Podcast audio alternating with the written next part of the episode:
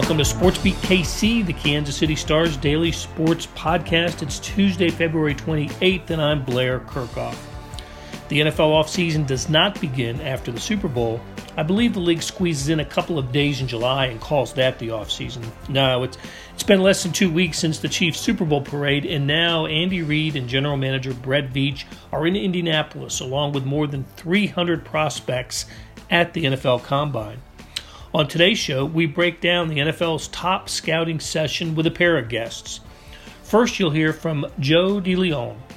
He's an executive producer of the Believe Podcast Network and a bit of a draft expert. He produces college football and NFL draft video content for YouTube. After a break, you'll hear from R. Herbie Teope.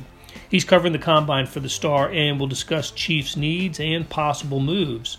Like how will the Chiefs handle players like Chris Jones, Orlando Brown Jr., and Juju Smith Schuster?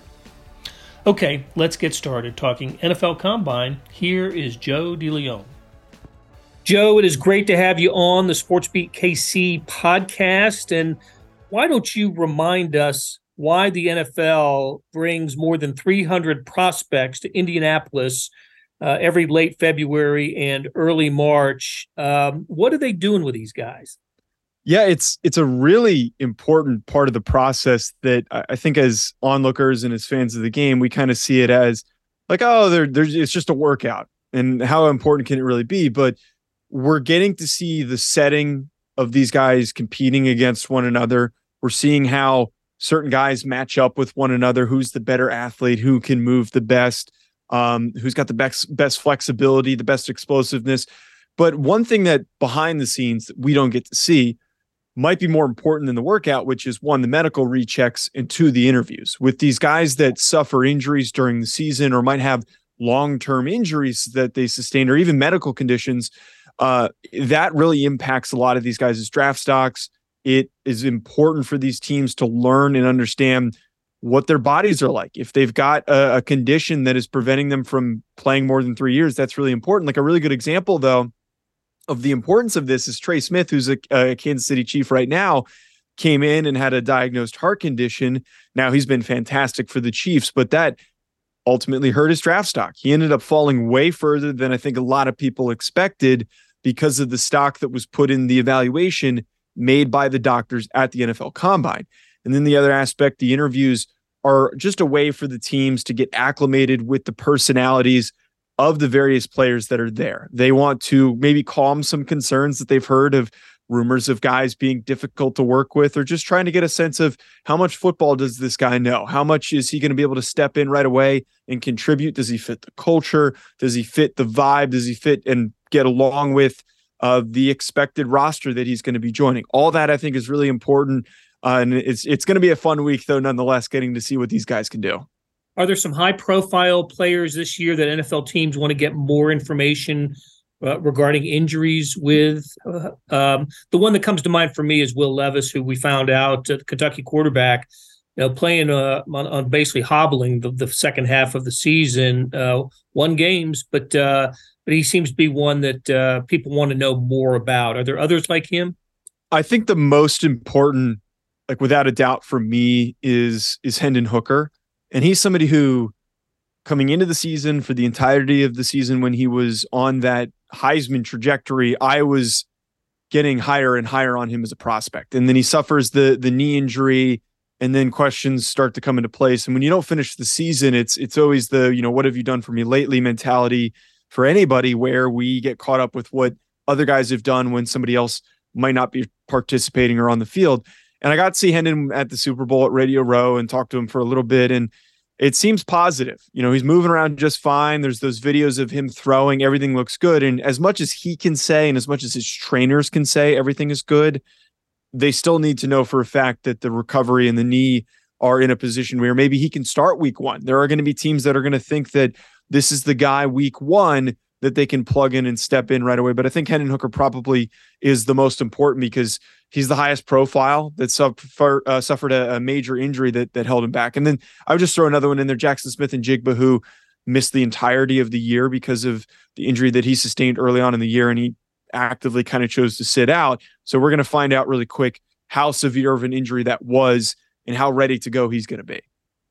Well, I tell you what, back to Hooker, he had he had worked his way into the Heisman race uh, this season for Tennessee. So um, very interesting.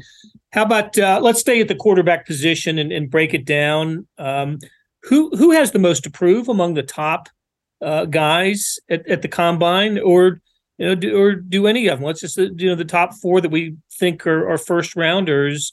Um, what uh, can can anybody play their way up or play their way down from uh, you know from from their you know projected draft position right now? Yeah, I think that CJ Stroud is somebody who's going to show up and and probably be more even keel amongst the group because we already know who CJ Stroud is. Bryce Young's not going to throw, but the two that are the most important here because after we we get past the the top five, which for me is Bryce Young, CJ Stroud, Anthony Richardson, Will Levis, Hendon Hooker, there is a pretty significant drop off. There's not really a lot of guys that can step in and play right away. But amongst this group, as we're trying to create separation amongst them, uh, I think Will Levis has a lot to prove if he is healthy, first of all. Um, how does he throw? Is he going to be erratic? Is he going to be all over the place? Or is he going to be uh, level headed? Is he going to be consistent? I think he's one of those guys who there's going to be one deep ball that he throws that it's going to be really pretty and everyone's going to be oohing and awing at. But that to me doesn't matter if he's overthrowing guys and his ball placement's erratic. And Anthony Richardson's the same. But one thing I will add, exactly the same in the throwing drills where he needs to be consistent. But the added layer to this is that Will Levis is a good athlete, but Anthony Richardson is a crazy athlete. He is an elite athlete playing the quarterback position and still getting acclimated to it. And while we already know that, the testing numbers I think are going to really uh, alter our perspective on him. I think it's it's just as always happens at the combine that we get excited by big testing numbers, and some teams are going to fall in love with that. And I think if he physically tests better and throws just a little bit better than Will Levis, he's going to be the third quarterback off the board. Well, it's funny with the quarterbacks in college football, isn't it? Some years uh, you get you know guys competing for the national championship or winning the national championship like Tua or you know or Deshaun Watson or uh, Trevor Lawrence, and then you have this year's national championship game where you had Stetson Bennett winning his, winning his second in a row, going against Max Duggan uh, for TCU. Both are, uh, are going to be at the combine, but what are what are the draft uh, hopes for either one of the quarterbacks that competed for the national championship. Yeah, talk about two completely different guys from like a physical standpoint and then like a personality standpoint and then just an on-field success standpoint. Duggan was really hot and cold at the Senior Bowl. And I think that I've really cooled off, even though there wasn't like a ton of hype for me for Max Duggan. I've cooled off on him where I think his his future is is as a late late round pick and I think a team is going to think like, wow, this guy's a winner, and somebody's going to draft him to be a long term backup. But he's still, he's got the mentality for it. He's got the approach, but it's just a matter of does he have the the tools and the consistency to actually be an NFL quarterback and somebody who can step in and have an impact if a starter goes down. I think there's a lot of question marks about that, and he might end up getting cut during training camp because he's in an ensuing battle. Stetson, on the other hand, I think is is somebody who's going to have a lot of it, possibly a lot of attention on him if things don't go well. If no one's talking about Stetson Bennett this week, especially from the interview standpoint and the media standpoint, that is a win for him because he's already put himself in a negative spotlight with the way he handled himself with the DUI or not the DUI arrest, the public intoxication arrest that he had a few months ago. And I still stand by that being very concerning. And I know a lot of people say, like, oh, he just won a national championship, let him enjoy himself the timeline for transitioning from finishing your season to preparing for the combine, there there is no time. There's no break. You have to immediately transition to that. He should have been training. He shouldn't be out drinking. He shouldn't be out goofing around. And if he can properly answer those questions that are going to get asked of him by the media and by um, by NFL teams, I think that's going to be very important for him to to calm those concerns. Is there a Brock Purdy in the in the group? Uh I I think if I were to give it to one guy, it might be Stetson. But to be honest, I don't see there being a Brock Purdy because Brock Purdy was so unique. He was a COVID quarterback in a way where he right. was there so long. Uh, and on top of that, like there was a little hype for him at one point for Brock Purdy to be a, a, second round, early second round pick. And we were trying to decide if the size and the physical limitations were enough to hold him back. But like the talent was there and the experience and the impact was there. He just got pushed down because of the draft process and him having a, a bit of a weak last season. But no, I don't I don't think that there's necessarily a, a pinpoint Brock Purdy in this class. Okay.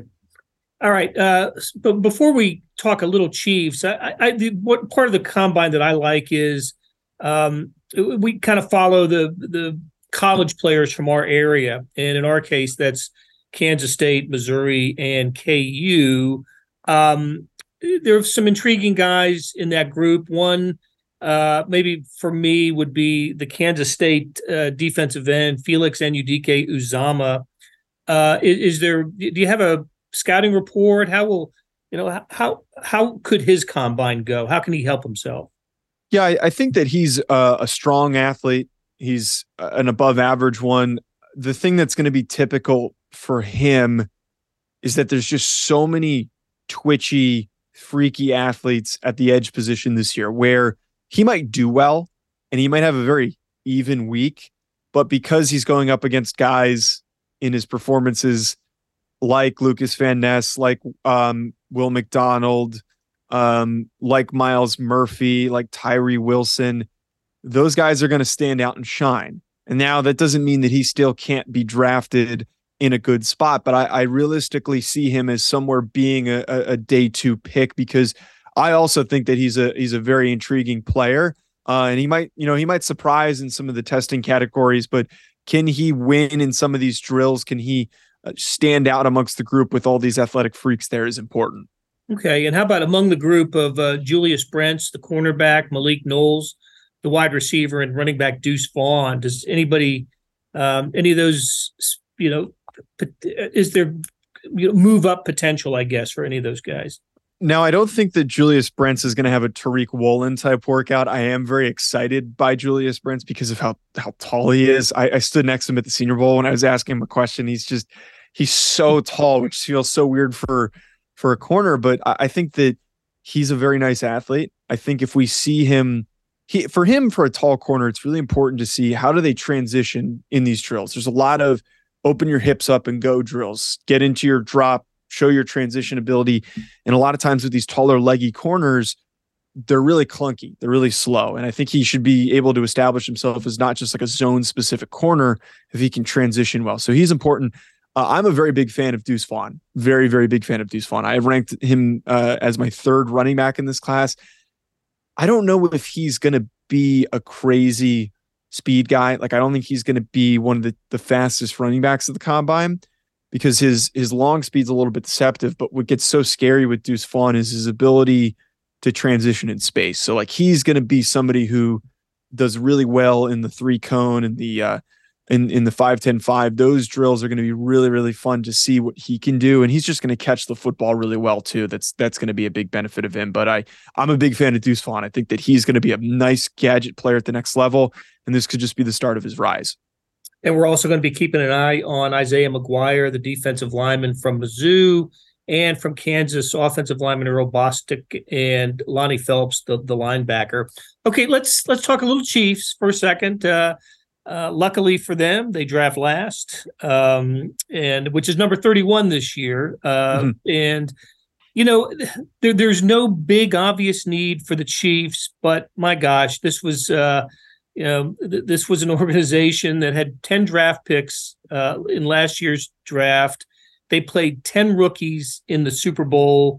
Uh, it was a great year for Brett Veach, the general manager, and he goes into these looking for opportunity as everybody does, but he seems to take advantage of his opportunities as much as any general manager. Do you have any early vibes on on what the Chiefs might do and who might be there for the Chiefs at 31?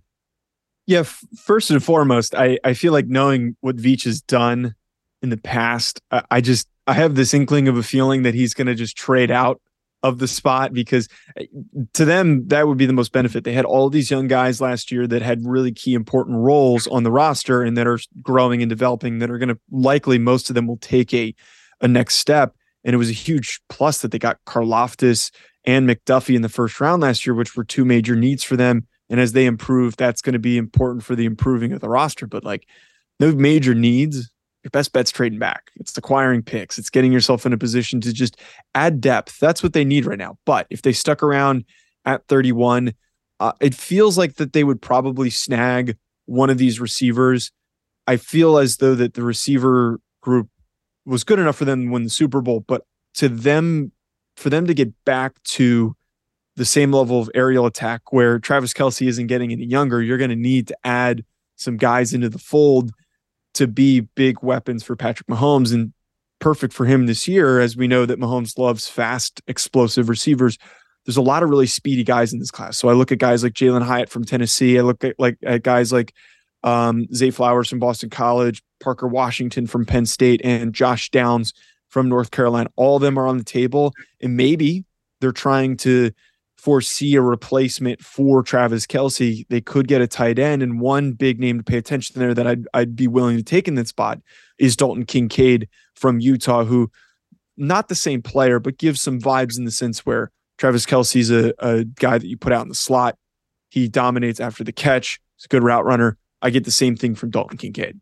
Yeah, and Chiefs the the wide receiver position uh, is looks like there's some opportunity there with players like Mecole Hardman, Juju Smith Schuster, Justin Watson, and the you know all free agents, and yep. uh, and you know especially all three of them are going to look for the best deal for themselves and should. Um, so, hey, look, if the Chiefs trade out of that first pick, a lot of people in Kansas City going to be a little disappointed because the draft. I'm looking at the window of where I'm sitting right now, and the place where the draft is going to take place is about I don't know, about three football fields away. So um, be a long first night for the Chiefs anyway. And if they trade out of the first, you'll have uh, some unhappy Chiefs fans. But nobody can argue with the success of Brett Veach. He has done it. Uh, mm-hmm. uh, he has done a terrific job with this organization. So, Joe, that was great stuff. I, I really appreciate you talking to us, and um, and we will be in touch down the road. Uh, have a great combine.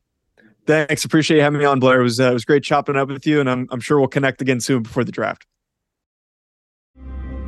Hey, this is Blair. There are several ways to access the Star Sports section. Let me tell you about a couple of them. There is Sports Pass. For $12.99 a month, you get unlimited digital access to all the Star Sports content, including beat writing, columns, features, pretty much everything we write. The deal renews monthly until you tell us to cancel. For $159.99 a year, you get everything the Star has to offer digitally, including sports and the e edition. Go to kansascity.com and drop down to the bottom of the page where it says Start a Subscription for more information. Your support has never been more important. As always, thanks for reading and listening. Herbie Teope, less than two weeks ago, the, the Chiefs held their Super Bowl parade, and here we are uh, getting on with the business of the 2023 season. That's the way life works in the NFL, doesn't it? It just it rarely takes a break. Yeah, life comes at you fast in the National Football League. It's like you just mentioned. We were two weeks, just two weeks ago, we're in Phoenix. Uh, and now we're shifting focus to the business side of football, which happens on March the 15th when the league's NFL calendar year starts. The Chiefs have a lot of business to take care of here in less than a month, uh, right now, they're less than a million in salary cap space. So we know Brett Veach and his magic, he's going to have to work some some stuff there if he wants to be actively engaged in free agency. And the Chiefs have a lot of them. Uh, 16, 17 players, and including some big names. Orlando Brown, obviously the big one. He's probably eligible for the franchise tag again uh, from the Chiefs. Juju Smith Schuster's a free agent. Mecole Hardman's a agent. Jerick McKinnon is a free agent. Andrew Wylie, their starting right tackle, is a free agent. The list goes on and on and on. So Brett Veach uh, will have a full plate, and a lot of that starts now in Indianapolis at the NFL Scouting Combine. Yeah, we'll we'll get into some of those players, but um, even uh, you know you got the combine that goes through the weekend or early. When does how long does the combine last? Yeah, the, the combine now is going to last through Saturday. Uh, and obviously, this is a, a whole bunch of players going through drills. It's what TV people love, it's what fans love.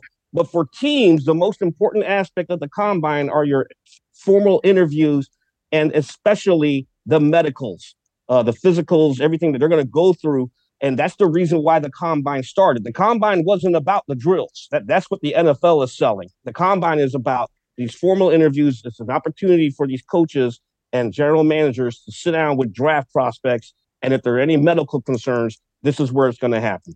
You know, I was reading the crawl last night watching college basketball and and so you know, you, you, get this combine news that some quarterbacks aren't throwing, and uh, so, some are waiting for their pro days to, to, to work out. What what does that mean, and why why does it happen that way? It's over. Look, that's all of that. When somebody decides they don't want to work out here at the combine, and, and we know this from talking to Brett Veach, they have tape. Okay, you, got to remember when you're throwing in drills, you're not in pressure, you're throwing in air. So it's like I, I know that like for TV purposes, they want to make a big deal out of it, but it's really not a big deal because the tape don't lie. You've heard Brett Veach say that numerous times. So, so I, I wouldn't read too much into it. Okay. All right. Yeah, that's yeah. I heard Jalen Carter, the Georgia you know uh, lineman, isn't going to work out there. He's going to wait till his pro day at, at Georgia, and um, and I think Bryce Young is not throwing. Anyway, that's that's that's stuff that um, uh, that, that, I find interesting. Just I, I, don't know how teams see that. Maybe they don't care.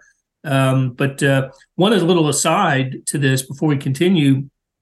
You know, maybe Kansas Citians want to pay a little closer attention to the combine and the prospects this year because they're all going to be in Kansas City at the end of April when the NFL draft is at Union Station. So um, you know, we'll see the, the, the Will Andersons and the Bryce Youngs and Jalen Carters and um, just uh, uh, all the top prospects um, coming out uh, this year will be in Kansas City, April 27th through 29th. Let me toss something in there real quick about these players who are not working out here. If, if a team is interested in, them, don't forget they get they are allowed to bring in players uh, during the pre-draft process. They can they can bring them to the stadium. I mean, excuse me, to their home venue, but they cannot work them out. But where they can work them out for private workouts is on the on the player's college campus. So, you know, for example, go back to Patrick Mahomes. Sean Payton from the Saints flew out to Lubbock, Texas to work him out. Andy Reid flew down there to work him out. So even if they don't work out here, they'll have opportunities outside of college tape to see what these quarterbacks are about. Right. I was just getting the like the, the spring football schedules for the local colleges, and they all include like NFL pro days. So there's sometime during the team's spring workouts, you'll have pro days on campus. And um, in K State, a school near and dear to your heart, Herbie, four prospects at the combine this year, including Deuce Vaughn and Malik Knowles, uh, Felix Anudike-Uzomah, and uh, Julius Brents. So well represented. You, you get major kudos for just seamlessly pronouncing the, the last name there. I wasn't even going to try it. it. It took me three years to get that down. It took me three darn years to get Felix Anudike-Uzomah pronounced, and I hope it's correct. I don't. I'm not even 100 percent sure it is, but um, okay. Hey, listen. Even you got the combine, but then you've got like the follow uh, the next week the franchise tag deadline, or it's coming up pretty soon, isn't it? yeah, you've got the franchise tag deadline coming up here the first week of March, and obviously uh, we're going to keep a, a cl- very close eye on what the Chiefs do with Orlando Brown. And then shortly after that, the week after that, you've got the, the open negotiation period between teams, a, th- a 72 hour period, which you see a lot of people uh, redundantly say, you know, legal tampering. You know, just right. call it what it is. It's open negotiation period where teams are allowed to reach out to free agents, representative of the free agents, and try to work out a deal before the start of the lease calendar year. Then after that, it, it just never stops. Then after that, you've got uh, w- whether the team will apply the fifth year option on first round draft picks. So Clyde Edwards-Helaire is the name that's going to be coming up here a lot over the next month. We get Brett Veach on Tuesday uh, afternoon. So I'm sure a lot of these questions that we have, he'll be asked. I know I have a long laundry list of questions I want to ask Veach for sure, uh, no doubt. Um, all right, let's let's just let's just trans- transition right into the Chiefs. You mentioned Orlando Brown. That is the franchise tag decision that needs to be made, right? Yes, absolutely. Because if you can't work out a long term deal with this guy, they tried last year, but you have to remember Orlando Brown did not have an agent uh, during this whole period, and I don't, I don't believe he didn't he didn't secure an agent until like just before start of training camp. So you know, his new agent is going to want to hear what the Chiefs have in mind, et cetera. But you know, I think that tag right now carries. If they use it again, it's an eighteen point eight million dollar hit, or, or that's what he's going to be playing under if he signs the franchise tag. The Chiefs want to get him under a long term deal. Orlando Brown wants to, you know, he wants to stay. He's been saying that all year. He said it again at the Super Bowl. But it is the business side of football. Did did he have a good enough season? I think he I think he played well down the stretch and in the playoffs. It was the first couple of months that you kind of shook your head a little bit and wondered if he was going to if, if he was going to be with the Chiefs long term. Do you think the Chiefs have reached the conclusion that he's going to be their left tackle going forward? I believe so because remember you got to the, the amount of capital they invested, the draft picks they they they invested to get Orlando Brown here. You also have to remember he didn't participate in OTAs. He didn't participate during training camp or any of well, actually, he did show up late for training camp, but he was behind the curve. So maybe the first couple of months or the first couple of weeks of the regular season was a matter of him getting his legs under him. But as you saw, and a lot of Chiefs fans saw as the season progressed, he became the guy that the Chiefs knew he would be. Yeah, um, it ended up like I said with a good postseason as well. So, um, all right, the Chiefs go to the combine with a different agenda than other teams do. Uh, you know, they're they're not the the Bears or the Texans, you know, somebody picking in the first half hour of the draft in the first round. And, you know, those teams are on the clock and the Chiefs pick last, which is number 31 this year, by the way, right? Was it the Dolphins that forfeited their first round pick? And so the Chiefs pick last. That's number 31. Um, are, are they, have they gone? It seems to me that um, you know, we always try to identify needs for the Chiefs, and, and that's not different this year. There, there's some needs for, for the Chiefs, but where they pick and where they've picked in the first round, unless they make a move up, um, they, they usually can't get a top line player at that position. So, what, what do you, who are the Chiefs going to keep a close eye on, or what position group do you think the Chiefs, you know, um, you know, will pay close attention to in Indianapolis? a position group that they've already scouted for sure, as you've said, but but they want to talk to, interview. What is is there one, or or, or is it just uh, they, they throw a blanket over the whole thing and and see who's available?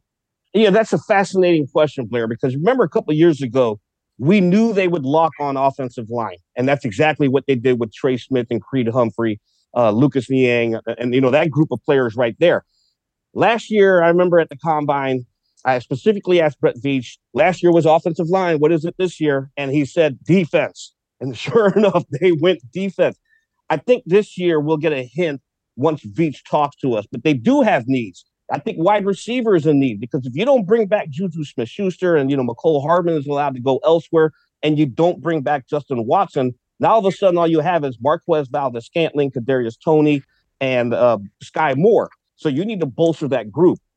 Defensive backs, I think, is also a need because if Juan Thornhill signs elsewhere, I know they have Bryan Cook, but I think you need to bolster depth there. And I think you need to look at defensive line as well. Carlos Dunlap was a great one year stopgap, uh, but you need to get some help there, uh, uh, you know, on the opposite sides of Chris Jones. Yeah, wide receiver is a position group that I keep hearing, and you're right uh, about prospective Chiefs losses there. Um, okay, well, let's let's spend a little time talking about the future of Chris Jones. That doesn't have anything to do with the combine, but uh, um, Chiefs have to make a contract decision on Chris Jones, and uh, I could, you know, I, I I understand the case for moving him and getting, you know, his value will never be greater than it is right now. So the return would never be greater than it is now, as it was for Tyreek Hill last year but I don't know. I, I, get a different sense about Chris Jones and what he means to an entire side of the ball than than Tyreek Hill. And um, and so, what what, what is your thought about what the Chiefs will end up doing with with Chris Jones? I think if anything, if we learned from last offseason, anything that Brett Veach does will not surprise us. Uh, if he decides that Chris Jones is, you know, that cap is going to be entirely too much, would we be surprised if he moves him? I wouldn't. But but at the same time, I don't think you know his situation is is is kind of like Tyreek Hill. I think this is a completely different situation because, as you mentioned, what he means to the defense. We're talking about a premier pass rusher. You can never have enough pass rushers, and he's one of the best in the business.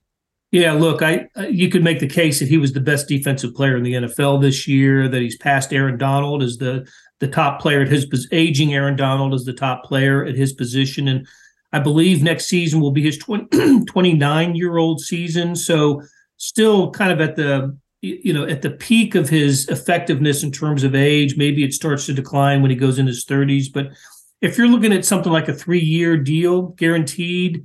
Um, is that uh, is, is, is that uh, a little stretching it a little bit? I, I think that is going to stretch it a little bit. You know, Chris Chris Jones is he's been in this prime. He's still a little bit in this prime, but father time is forever the NFL's biggest enemy. You know, mm-hmm. there's always something about once you hit 30 and you're on the other side of it, production does seem to go down. Uh, we'll so, see. So, so, you don't want to guarantee a three year deal with him? I think you want to guarantee three years. I really don't. Okay. Well, that that likely will come up today too, with um, you know in the conversations that you have. Really looking forward to hearing what Andy Reid and Brett Veach have to say. I guess they come to the combine just you know like riding a chariot or something as Super Bowl champs, waving that flag, and they'll get a lot of you know pats on the back and handshakes and attaboys and and all that, just like they did uh, what four, three or four years ago. So this is um, this is a great time to be Brett Veach and Andy Reid and the Chiefs. So, all right, Herbie, thanks for the insight, and we'll talk to you again soon. Thanks, Blair. That'll do it for today. Thanks to our SportsBeat KC production staff of Monty Davis, Randy Mason, Jeff Rosen, and Scott Chasen. Tip of the cap to Joe DeLeon of the Believe Podcast Network and the Stars Herbie Teope for sharing their insights. The morning sports edition was 30 pages today news about the NFL Combine, college basketball, spring training, and much more. Check it out at liveedition.kansascity.com. Thanks for listening, and we'll be back soon with another Sports Beat KC where we talk sports in Kansas City every day.